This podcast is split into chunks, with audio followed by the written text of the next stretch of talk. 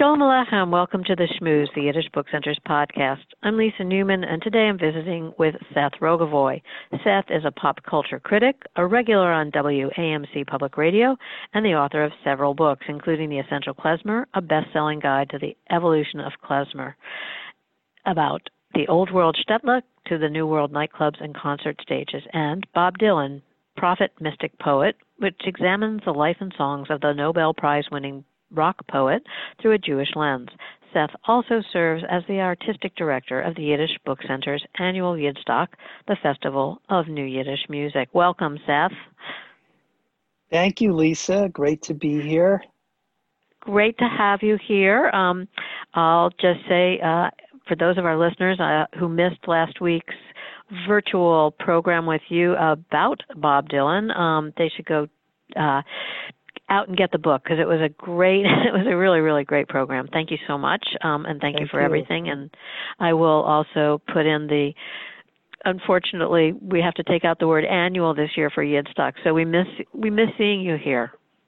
Yes it's going to be really sad when that weekend rolls around and uh, we're not going to be there. But you know we're doing what we can with the virtual programming and um, hopefully everything will be up and running again next year, and uh, and it'll be great. As we like to say, uh, in 2021, next year in Amherst, yeah.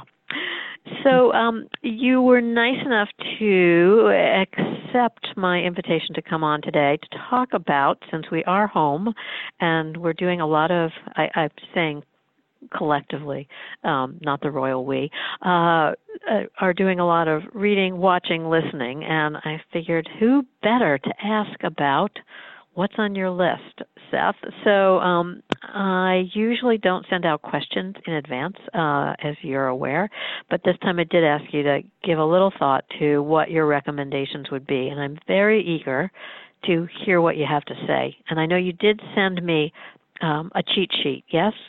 Yes, I did. Okay, so I'm going to then toss out these, and you can tell me the why of your um, choice. So, in the category of music, you've got Bob Dylan's new album, which I am desperately eager to hear your take on. Right, right.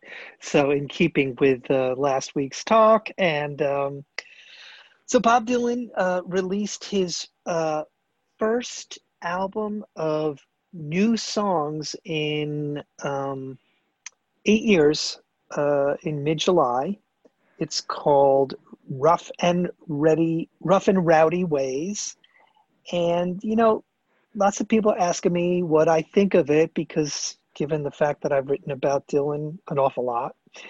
And, um, you know, while in some ways you might call me a Dylan fan, that doesn't mean that I just blindly think that everything he does is great.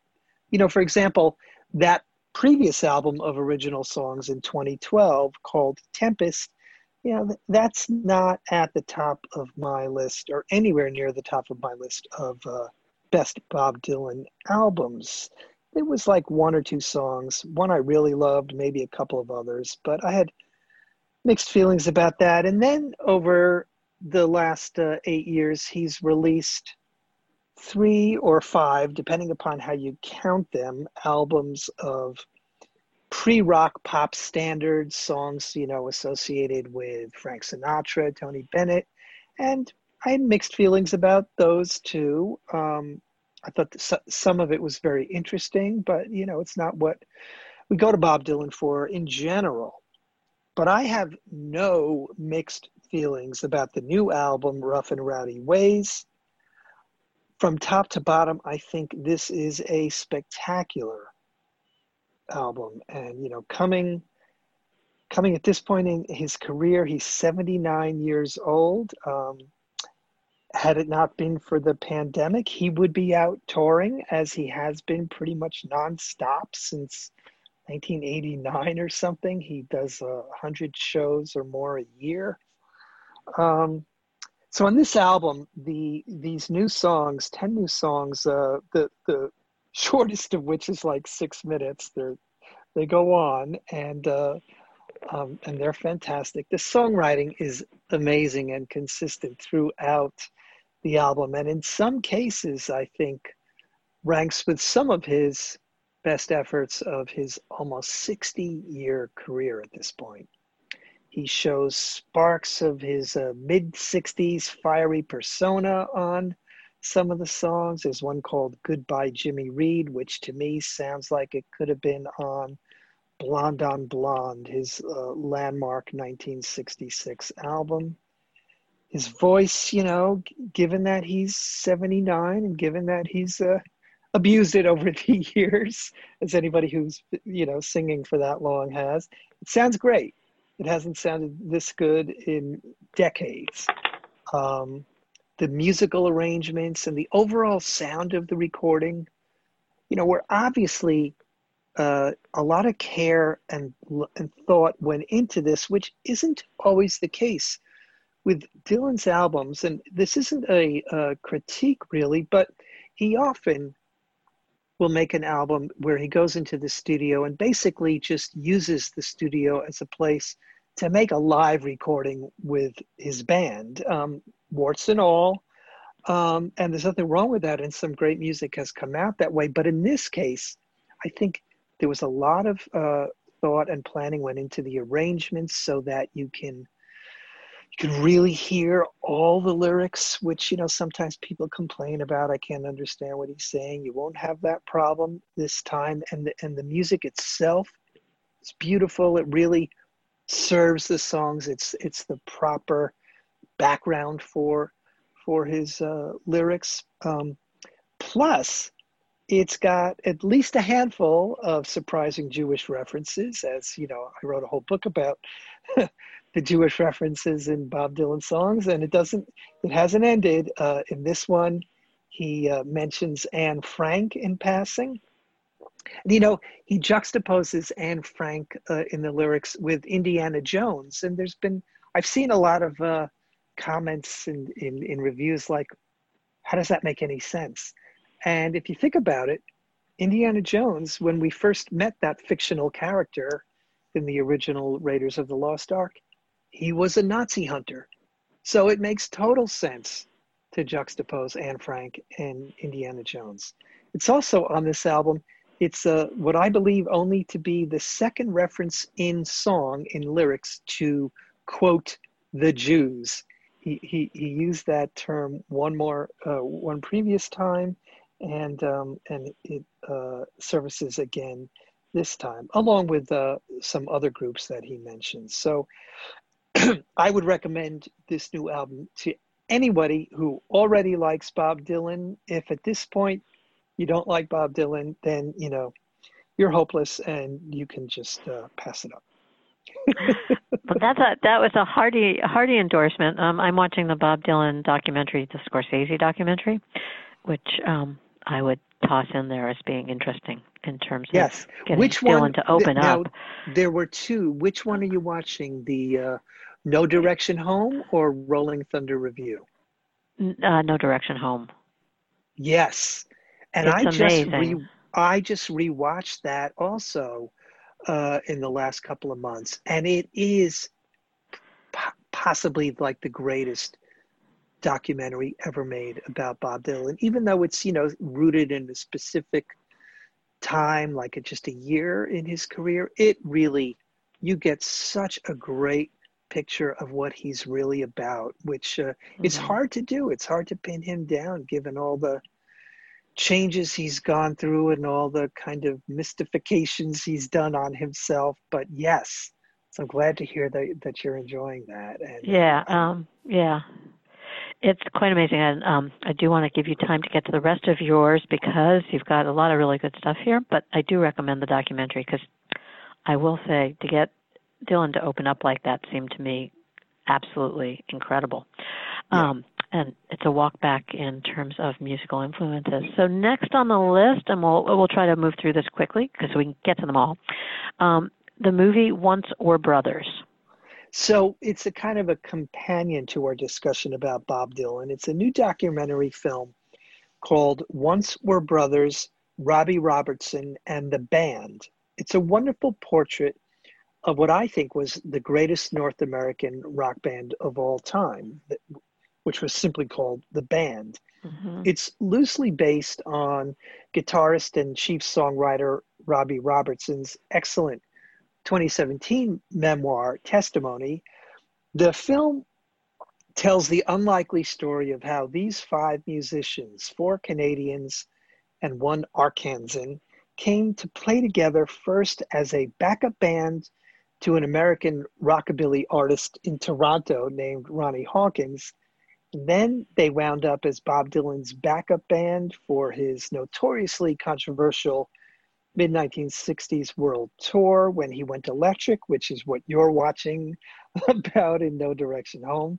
And eventually they wind up as their own group, virtually inventing the genre of music that we now call Americana or roots rock. Mm-hmm. Listeners um, who may not know may not know exactly who the band was, they were the group that did The Night They Drove Old Dixie Down, which pretty much everybody knows. Joan Baez made it a big hit. And the song The Weight, which everybody knows, but unless you're a fan, you might know it as Take a Load Off Fanny, You Put the Load Right on Me. So the story that the film recounts is one of both triumph and tragedy, as is so often the case. The group eventually fell apart due to infighting, mostly caused by drug and alcohol addiction, to the point that, as Robbie Robertson tells the story in the film, he was the only one who showed up to the recording studio when they were supposed to make their next album in 1977. So nobody, the rest of them just weren't interested. Now, as a particular side note, for our purposes, the film also deals briefly with Robbie Robertson's fascinating family background.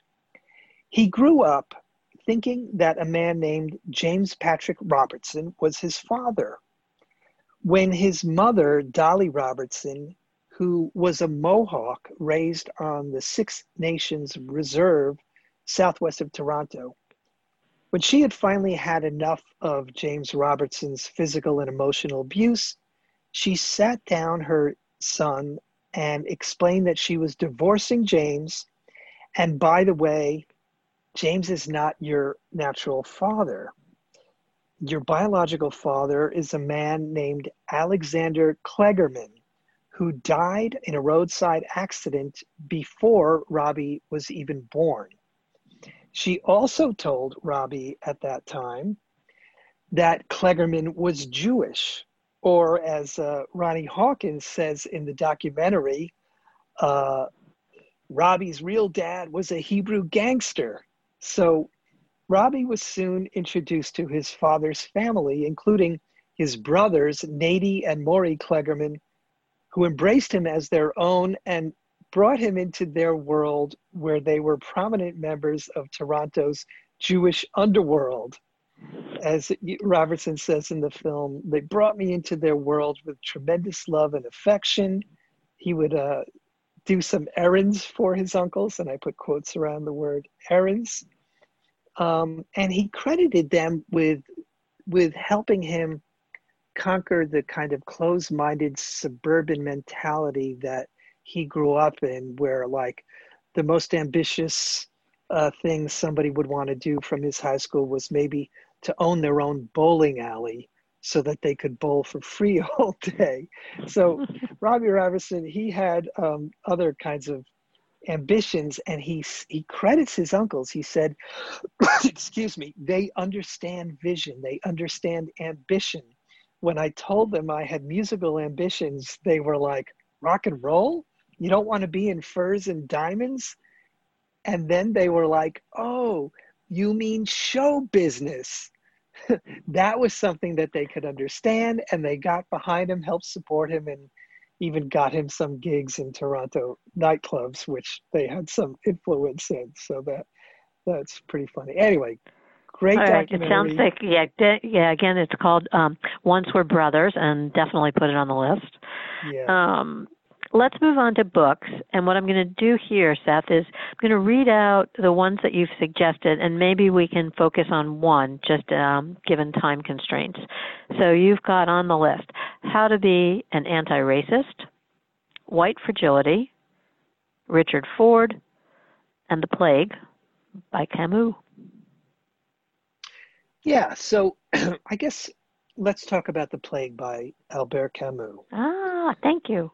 What's so interesting about reading this book now is that ever since it was published in 1947, you know, just a few years after World War II, it was read then and it's been read up until recently as some kind of allegory or a metaphor. It's about a North African uh, French Algerian town which uh, falls victim to a plague. And it's always been thought of as a political book, that the plague of the title is a metaphor for Nazism or racism or terrorism or the like. But the fact is that Albert Camus deeply researched historical accounts of life during plagues going back to the Middle Ages. And what is uncanny reading it today is about how well Camus, who never actually lived through a pandemic himself, how perfectly he captures the feeling of living through one, which we all know exactly what that's like.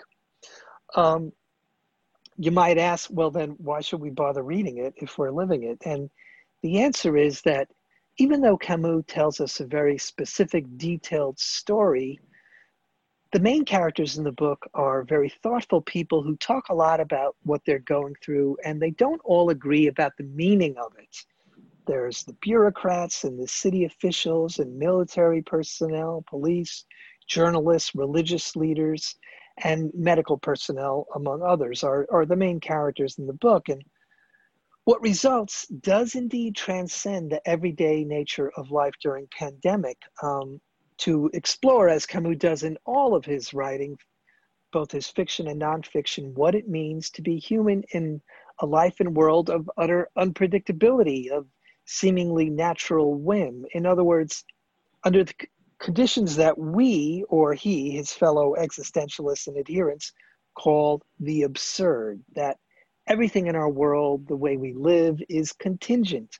And that more than that, more than anything, is what I think we have or will come away from this experience with this newfound sense of contingency and absurdity. You could find that depressing or pessimistic, but personally, mm-hmm.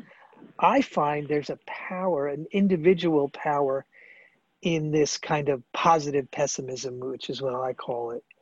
Um, so it's pretty amazing to to go back and read Camus on life during a pandemic. And then onto the category of TV, uh, we've got Nordic Noir, The Plot Against America, Babylon Berlin. I know this much is true. I so want to ask you a few questions about. Can, may I? Do I get that um, ability to pick which one I want to ask you about? I think you should. These? Okay. All right. Thank you. you um, well, first I would say in the same vein as the plague, watching the plot against America was fascinating to watch right now. Um, and then I'll let that go. But Babylon Berlin. Wait, before we leave the yeah, plot against yeah. America, just one little note about it. Um, uh-huh.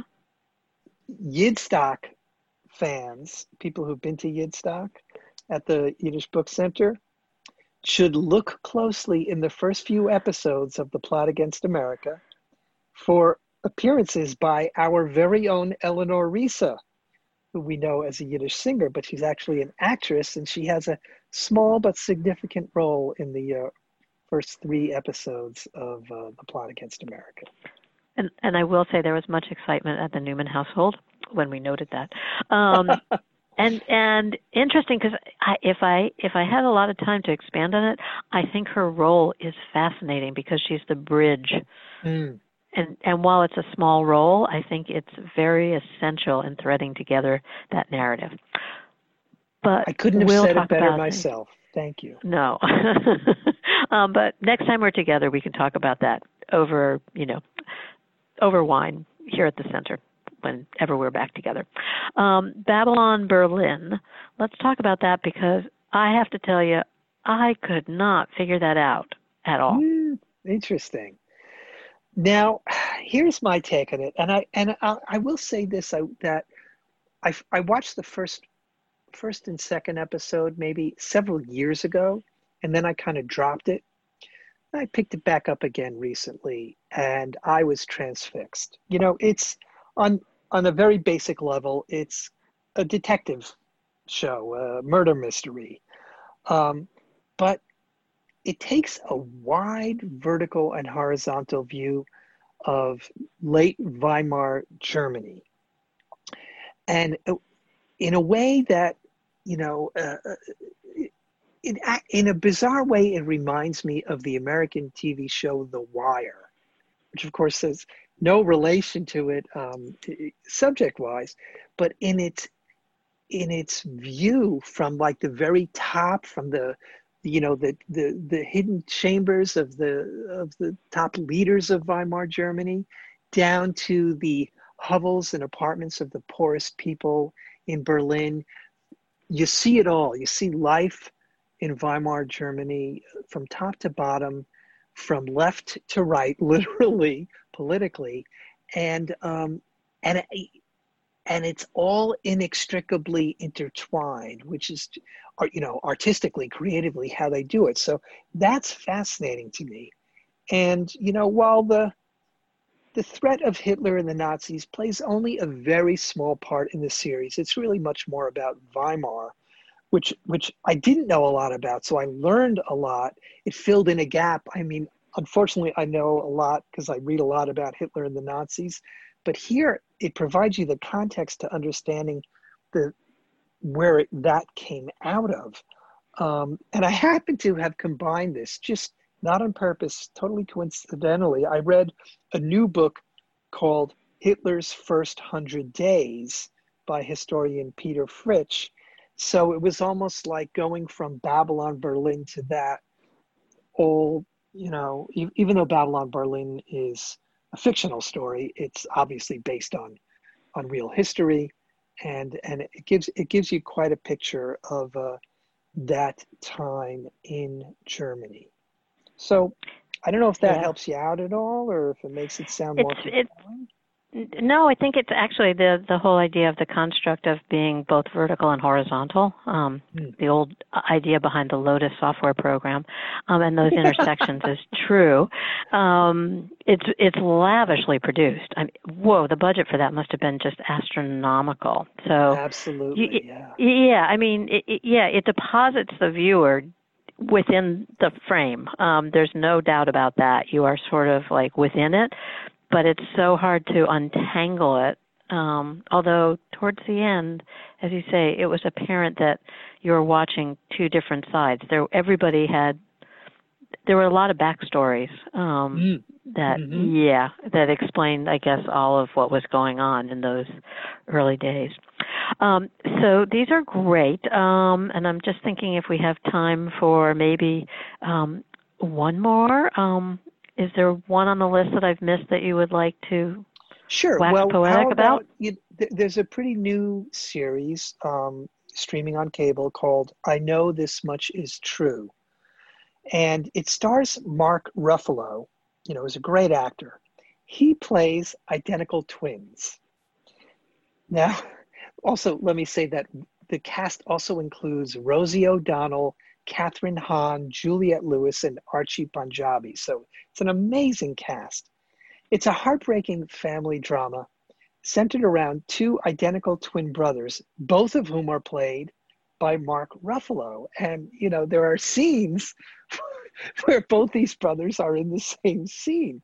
Now, you know, for the first few episodes, you're just like, wait a minute, how did they do this? And what's amazing is, even though they're identical twin brothers, they're so different. Uh, one of the brothers is a paranoid schizophrenic, um, and uh, so, and one of them is not. And and Mark Ruffalo plays them. You know, I mean, they even even though he he is the same one and they are identical twins. You know, everything about them. They stand differently. They talk differently.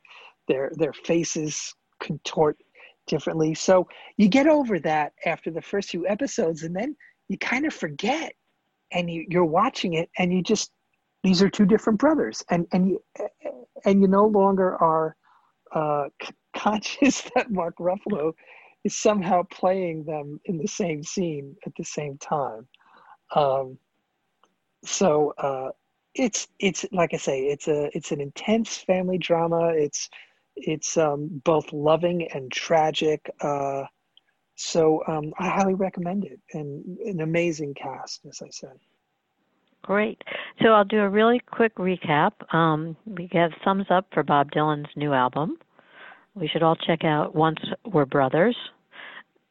Books How to Be an Anti Racist and White Fragility, along with The Plague. And Nordic Noir, no, sorry, Nordic Noir, The Plot Against America, Babylon Berlin, and I know this much is true and I know you're reading, watching, and listening to much else. Um, so I thank you for taking time to share these, and it gives us something to look forward to in the next couple of weeks. And then we may have to come back and ask for a second round of recommendations if you're available for that. That'll be fun. Look forward to it. Great. Thanks, Seth. Um, and thanks for your insights and your encouragement in terms of getting me to watch, listen, uh, and read a little bit of stuff that I otherwise wouldn't have known about. And I hope that's true for our listeners. Um, so thanks again, and we will talk soon. Stay well. Great. You too, Lisa. Thanks so much. Yep. Bye bye. You've been listening to The Shmooze, a production of the Yiddish Book Center in Amherst, Massachusetts. To subscribe to this and other podcasts, visit yiddishbookcenter.org. I'm Sarah Blakefeld. Be well, be healthy, and tune in again soon.